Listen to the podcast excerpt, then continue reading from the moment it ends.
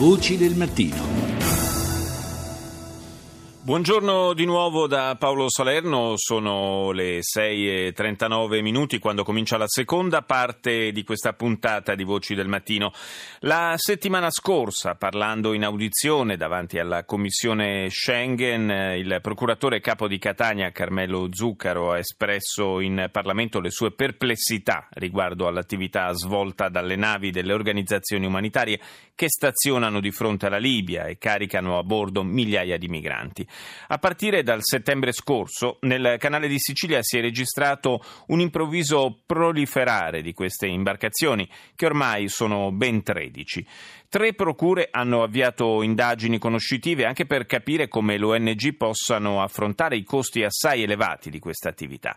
Ascoltiamo dunque al microfono di Rita Pedizzi, il procuratore capo di Catania, Carmelo Zuccaro. Noi siamo certi che abbiano operato a ridosso delle acque territoriali, però abbiamo notizie da Frontex che dai rilevamenti satellitari che loro effettuano che in qualche caso siano stati superati i confini delle acque territoriali libiche. Qual è il paese europeo che ha il maggior numero di queste ONG? Sicuramente la Germania che ne ha cinque in contemporanea, ne ha uno la Spagna e un altro Malta. Questo per quanto riguarda le ONG di più recente costituzione, quindi non senza considerare Medici Senza Frontiere e Save the Children. Ma da quando operano il numero dei naufragi è diminuito? Quello che ne risulta ovviamente da un osservatorio parziale, qual è quello del distretto di Catania e anche da un confronto che ho dalle indicazioni che mi vengono dalla missione di UNEUFORMED eccetera, in percentuale il numero dei naufragi è diminuito. In valore assoluto però mi sembra di poter dire che sia in aumento, perché essendo aumentato in misura esponenziale il numero dei barconi e dei gommoni che vengono messi in acqua, data la presenza di ben 13 unità navali, è evidente che se in percentuale molti di loro vengono soccorsi e prima non venivano soccorsi, tuttavia poiché i gommoni e i barconi sono peggiorati per quanto riguarda la qualità, in valore assoluto il numero dei naufragi è aumentato. Questo che vuol dire? Questo vuol dire che vi è una maggiore esposizione a rischio non in percentuale ma in valori assoluti di persone che rischiano la vita, perché quei barconi e quei gommoni noi non li useremmo neanche per affrontare traversate in acque interne, talmente sono pericolosi. Quante procure stanno avviando indagini conoscitive su questo fenomeno? A me risulta ufficialmente che anche la procura di Palermo e quella di Cagliari hanno delle indagini conoscitive, ma ovviamente non ho un quadro di tutte le procure che eventualmente stanno svolgendo questo tipo di accertamenti preliminari. Noi abbiamo degli accertamenti preliminari, non delle indagini penali, perché non abbiamo una vera e propria notizia di reato. Nella sua sua audizione lei ha posto un interrogativo. Si possono le ONG sostituire alla volontà politica e allo Stato? È proprio questo il punto che io intendo sottolineare anche dal punto di vista della uh, tutela dell'ordine pubblico e del tipo di reati che poi vengono indotti da una presenza così incontrollata di migranti irregolari. È evidente che al di fuori di una politica di programmazione che solo uno Stato è in condizione di fare, aumentando in misura così esponenziale il numero delle persone che vengono immesse nel territorio italiano, perché vede, le convenzioni internazionali, i trattati internazionali per il soccorso in alto mare prevedono che chi si trova in situazione di pericolo venga accompagnato nel porto sicuro più vicino. In questi casi la nozione di porto sicuro più vicino coincide con quella del porto della nazione che è disposta ad ospitarli, perché dal punto di vista della sicurezza e della vicinanza non v'è dubbio che sia a Malta che in Grecia che in Spagna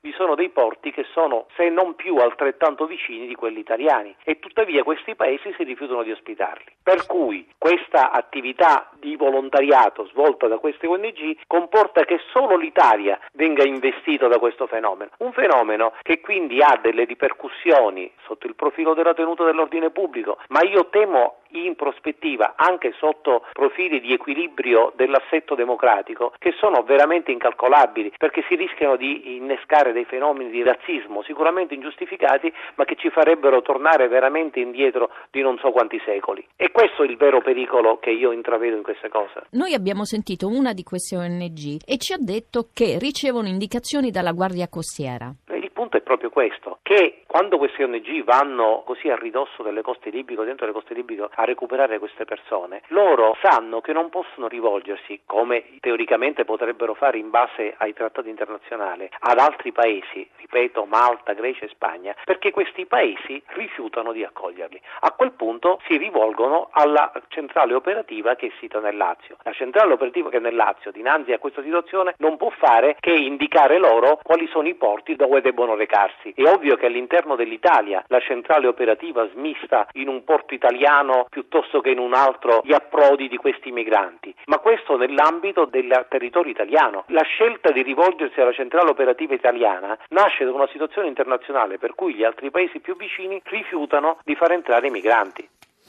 Do il buongiorno al direttore generale dell'ISAG, l'Istituto di Alti Studi in Geopolitica e Scienze Ausiliarie, Daniele Scalea. Buongiorno.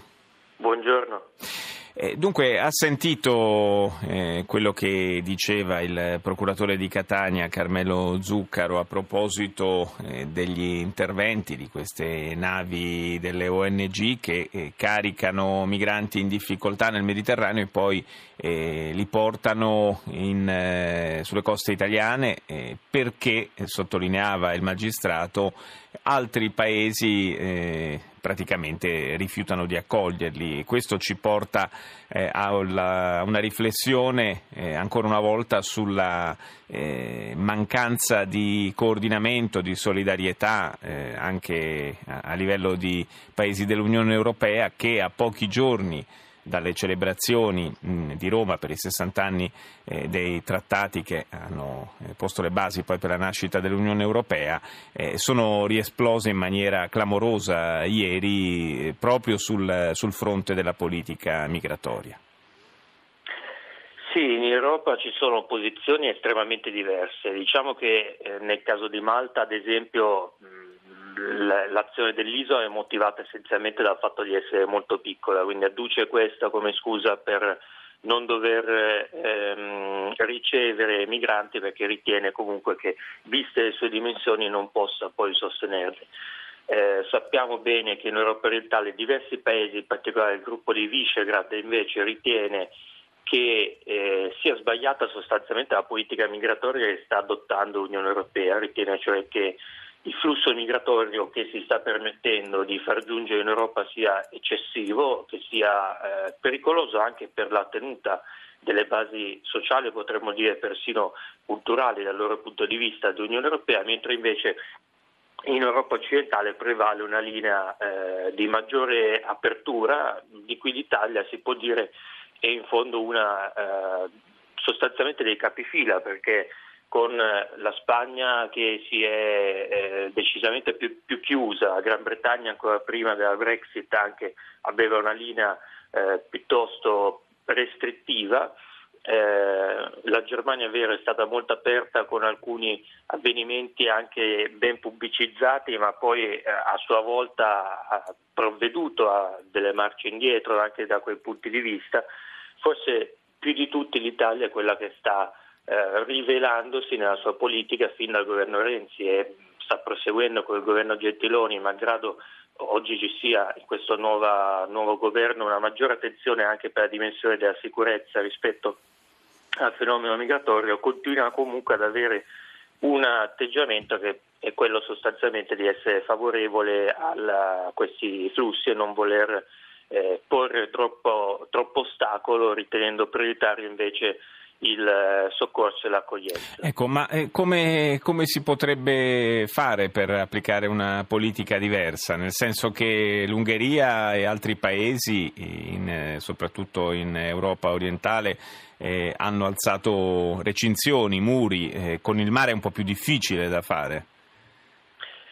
Sì, con il mare è più difficile. Eh, in passato sono state provate altre politiche che sono risultate poi molto contestate anche da un punto di vista del diritto internazionale. Ci ricordiamo benissimo eh, tutta la vicenda che fece seguito alla politica di respingimenti durante il governo eh, Berlusconi. Eh, ne abbiamo Misure parlato soft... proprio ieri, abbiamo ricordato un eh, caso tragico, quello del respingimento di, di una piccola motovedetta albanese eh, esattamente vent'anni fa, eh, che portò poi eh, a un naufragio disastroso. Quindi, tra l'altro quelle politiche furono criticate dalla stessa Unione Europea. Sì, perché vennero, vennero eh, e ancora oggi sono sostanzialmente ritenute eh, lesive del diritto di poter richiedere l'asilo in Unione Europea. Alcune misure eh, più soft ma che sostanzialmente seguono una filosofia non troppo dissimile sono quelle che si basano su accordi con i paesi rivieraschi per cercare di eh, non far partire per quanto possibile questi, eh, questi barconi. Sono delle politiche che tra l'altro vengono adottate anche dall'Unione Europea, accordi di questo tipo sono stati fatti recentemente anche con l'Egitto, c'è stato il tentativo da parte proprio del nuovo governo anche di eh, arrivare a un accordo di questo tipo con il governo libico di Serraj, quindi questa è una possibile via che viene percorsa per cercare di limitare eh, il fenomeno. Ma per quanto riguarda la ridistribuzione dei migranti e dei richiedenti asilo eh, all'interno dell'Unione Europea, anche su questo il gruppo di Visegrad è stato eh, molto, molto, secco nelle prese di posizione. La stessa Austria ieri ha annunciato di, di volersi eh, tirare fuori da questo meccanismo. Eh, secondo lei, Scalea, eh, questa ipotesi di applicare delle sanzioni facendo leva in pratica sulla, eh, su, su, minori contributi eh, comunitari per i paesi che si chiamano fuori da questo meccanismo è legittimo, può funzionare come forma di pressione?